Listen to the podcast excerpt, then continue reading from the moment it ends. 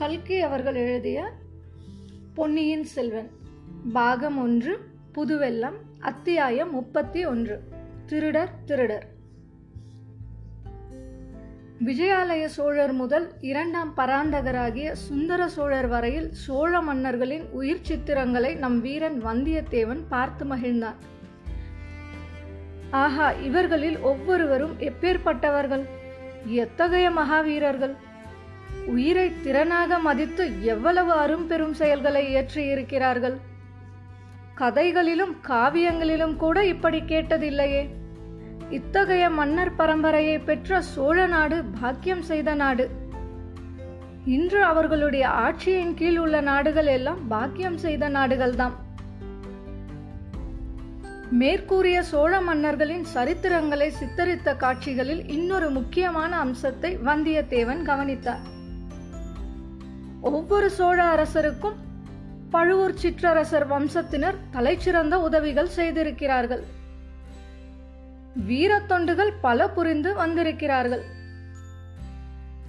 முத்தரையர் வசத்திலிருந்த தஞ்சை கோட்டையை முற்றுகையிட்டு முதலில் அந்நகரில் பிரவேசித்தவர் ஒரு பழுவேட்டரையர். இரு கால்களும் இழந்த விஜயாலய சோழன் திருப்புரம்பியம் போர்க்களத்தில் புகுந்து அதிபராக்கிரம செயல்களை புரிந்தபோது அவனுக்கு தோல் கொடுத்து தூக்கிச் சென்றவர் ஒரு பழுவேட்டரையர். ஆதித்த சோழன் தலையில் கிரீடத்தை வைத்து பட்டாபிஷேகம் செய்வித்தவர் ஒரு பழுவேட்டரையர். ஆதித்த சோழன் யானை மீது பாய்ந்து பல்லவ அபராஜிதவர்மனை கொன்றபோது ஆதித்தன் பாய்வதற்கு வசதியாக முதுகும் தோலும் கொடுத்தவர் ஒரு பழுவேட்டரையர்.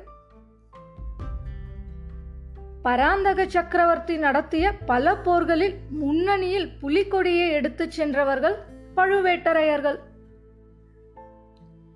ராஜாதித்யன் போர்க்களத்தில் காயம்பட்டு விழும்போது அவனை ஒரு பழுவேட்டரையர் தன் மடியின் மீது போட்டுக்கொண்டு ராஷ்டிரகூட படைகள் தோற்று ஓடுகின்றன என்ற செய்தியை தெரிவித்தார். அவ்விதமே அறிஞ்சயருக்கும் சுந்தர சோழருக்கும் வீரத்தொண்டுகள் புரிந்து உதவியவர்கள் பழுவேட்டரையர்கள்தாம் இதையெல்லாம் சித்திர காட்சிகளில் பிரத்யட்சமாக பார்த்த வல்லவரையன் சொல்ல முடியாத வியப்பில் ஆழ்ந்தான் அண்ணன் தம்பிகளான பழுவேட்டரையர்கள் இன்று சோழ நாட்டில் இவ்வளவு ஆதிக்கம் வகிப்பதற்கு காரணம் இல்லாமல் போகவில்லை. சுந்தர சோழர் ஏது விஷயத்திற்கும் அவர்களுடைய யோசனையை கேட்டு நடப்பதிலும் வியப்பில்லை. ஆனால் தான் இப்போது பெரிய சங்கடத்தில் அகப்பட்டு கொண்டிருப்பது என்னவோ நிச்சயம். சின்ன பழுவேட்டரையருக்கு தன் பேரில் ஏதோ சந்தேகம் ஜனித்து விட்டது பெரியவர் வந்துவிட்டால் அந்த சந்தேகம் ஊர்ஜிதமாகிவிடும். முத்திரை மோதிரத்தின் குட்டு வெளியாகிவிடும். பிறகு தன்னுடைய கதி அதோ கதிதான். சின்ன பழுவேட்டரையரின் நிர்வாகத்தில் உள்ள தஞ்சாவூர் பாதாள சிறையை பற்றி வல்லவரையன் கேள்விப்பட்டிருந்தான். அதில் ஒருவேளை தன்னை அடைத்துவிடக்கூடும் பாதாள சிறையில் ஒருவனை ஒரு தடவை அடைத்துவிட்டால் பிறகு திரும்பி வெளியேறுவது அநேகமாக நடவாத காரியம். அப்படி வெளியேறினாலும் எலும்பும் தோலுமாய் அறிவை அடியோடு இழந்து வெறும் பித்துக்குழியாகத்தான் வெளியேற முடியும். ஆஹா இத்தகைய பேர அபாயத்திலிருந்து தப்புவது எப்படி? ஏதாவது யுக்தி செய்து பெரியவர் வருவதற்குள்ளே கோட்டையை விட்டு வெளியேறிவிட வேண்டும். பழுவூர் இளையராணியை பார்க்க வேண்டும் என்ற ஆசை நம் வீரனுக்கு இப்போது போய்விட்டது. உயிர் பிழைத்து பாதாள சிறைக்கு தப்பி வெளியேறிவிட்டால் போதும். ஓலை இல்லாவிட்டாலும் குந்தவை பிராட்டியை நேரில் பார்த்து செய்தியை சொல்லிவிடலாம். நம்பினால் நம்பட்டும் நம்பாவிட்டால் போகட்டும். ஆனால் தஞ்சை கோட்டையை விட்டு வெளியேறுவதற்கு என்ன வழி? தான் உடுத்தி இருந்த பழைய ஆடைகள் என்ன ஆயின என்ற சந்தேகம் திடீரென்று வந்தியத்தேவன் மனதில் உதயமாயிற்று. தன்னுடைய உடைகளை பரிசீலனை செய்து பார்ப்பதற்காகவே தனக்கு இவ்வளவு உபச்சாரம் செய்து புது ஆடைகளும் கொடுத்திருக்கிறார்கள். குந்தவை தேவியின் ஓலை தளபதியிடம் அகப்பட்டிருக்க வேண்டும். சந்தேகமில்லை. தான் புலவர்களுடன் திரும்பி போய்விடா வண்ணம் தன் கையை இரும்பு பிடியாக அவர் பிடித்ததின் காரணமும் இப்போது தெரிந்தது. ஒரு ஆளுக்கு மூன்று ஆளாய் தன்னுடன் அனுப்பிய காரணமும் தெரிந்தது. ஆஹா ஒரு யுக்தி. உடனே ஒரு யுக்தி கண்டுபிடிக்க வேண்டும். இதோ தோன்றிவிட்டது ஒரு யுக்தி. பார்க்க வேண்டியதுதான் ஒரு கை. வந்தியத்தேவன் சித்திர மண்டபத்தின் பலகனி வழியாக வெளியே பார்த்தான். சின்ன பழுவேட்டரையர் பரிவாரங்கள் புடைசூழ குதிரை மேல் வந்து கொண்டிருந்தார். ஆஹா இதுதான் சமயம். இனி ஒரு கணமும் தாமதிக்க கூடாது. வாசற்படிக்கு பக்கத்தில் உட்கார்ந்து சொக்கட்டானாடிய ஏவலாளர்கள் மூவரும் ஆட்டத்தை நிறுத்திவிட்டு எழுந்தார்கள். மாளிகை வாசலில் சின்ன பழுவேட்டரையர் வரும் சப்தம் அவர்களுடைய காதிலும் விழுந்தது. வந்தியத்தேவன் அவர்கள் அருகில் நெருங்கி அண்ணன்மார்களே நான் தரித்திருந்த உடைகள் எங்கே? என்று கேட்டான். அந்த அழுக்கு துணிகள் இப்போது என்னத்துக்கு? எஜமான் உத்தரவுப்படி புதிய பட்டு பீதாந்தரங்கள் உனக்கு கொடுத்திருக்கிறோமே என்றான் ஒருவன். எனக்கு புதிய உடைகள் தேவையில்லை. என்னுடைய பழைய துணிகளே போதும். அவற்றை சீக்கிரம் கொண்டு வாங்கள் என்றான் வந்தியத்தேவன். அவை சலவைக்கு போயிருக்கின்றன. வந்தவுடனே தருகிறோம் என்றார்கள்.